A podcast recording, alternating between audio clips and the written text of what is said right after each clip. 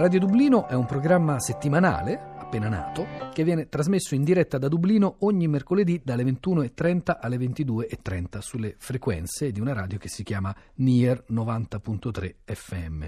Maurizio Pittau ne è l'autore e il conduttore insieme a Lorena Campedecchia. L'ha sentito per noi Cristina Faloci. Radio Dublino nasce in ottobre di quest'anno all'interno di, un, di una radio di Dublino chiamata NIR FM, che è una community radio, una radio eh, gestita da una cooperativa no profit con finanziamenti dell'Unione Europea e del, dello Stato irlandese che promuove la cultura, la musica e l'integrazione tra culture. Il nostro programma promuove appunto la cultura italiana, la musica italiana attraverso interviste, informazioni e notizie dall'Italia e dall'Irlanda. Maurizio Pittao, come si arriva a far nascere una realtà come Radio Dublino?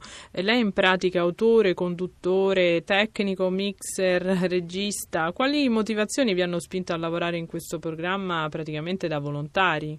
Sì, in RFM si basa su, sul volontariato, eh, gestisce una cooperativa sociale no profit.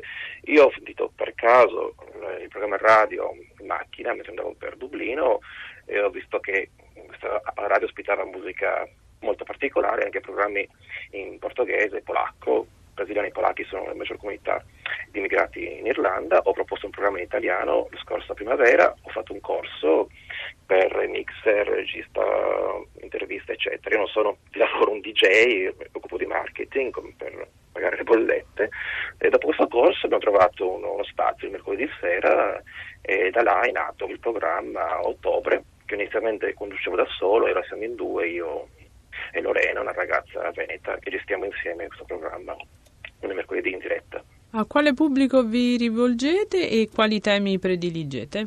Sono gli italiani e i residenti in Irlanda, che sono circa 10.000, una cifra sottostimata, non è questa la cifra.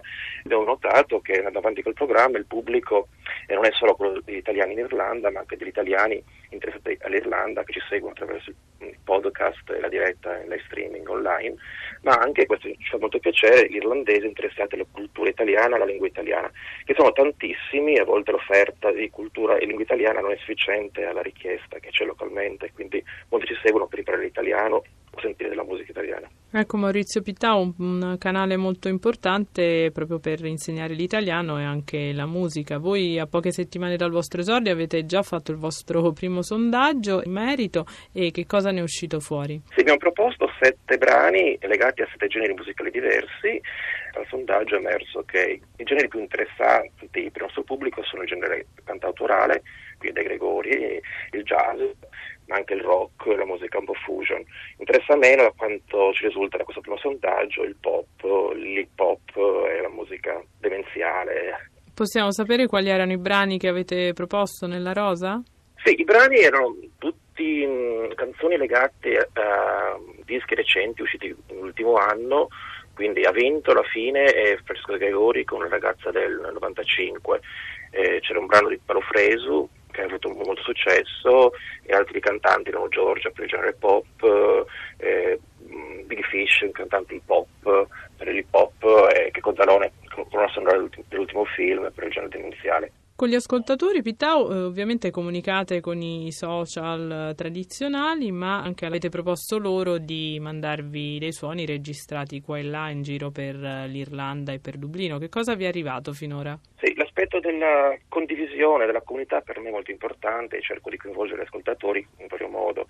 Dai social media abbiamo 400 like alla nostra pagina Facebook in poche settimane, da Twitter a Mixcloud che è un portale per podcast, a SoundCloud, agli audio. Io ho chiesto di inviarci dei suoni o dei commenti ai nostri ascoltatori, ci sono arrivati dozzine di suoni o commenti di diversa natura da chi ci parla della, loro, della, sua esperienza in Irlanda a chi ci manda dei suoni di stazioni o di pub ed è un modo per condividere emozioni, suoni, ma anche per far parte insieme del programma, per non fare un programma unicamente gestito, gestito da una persona.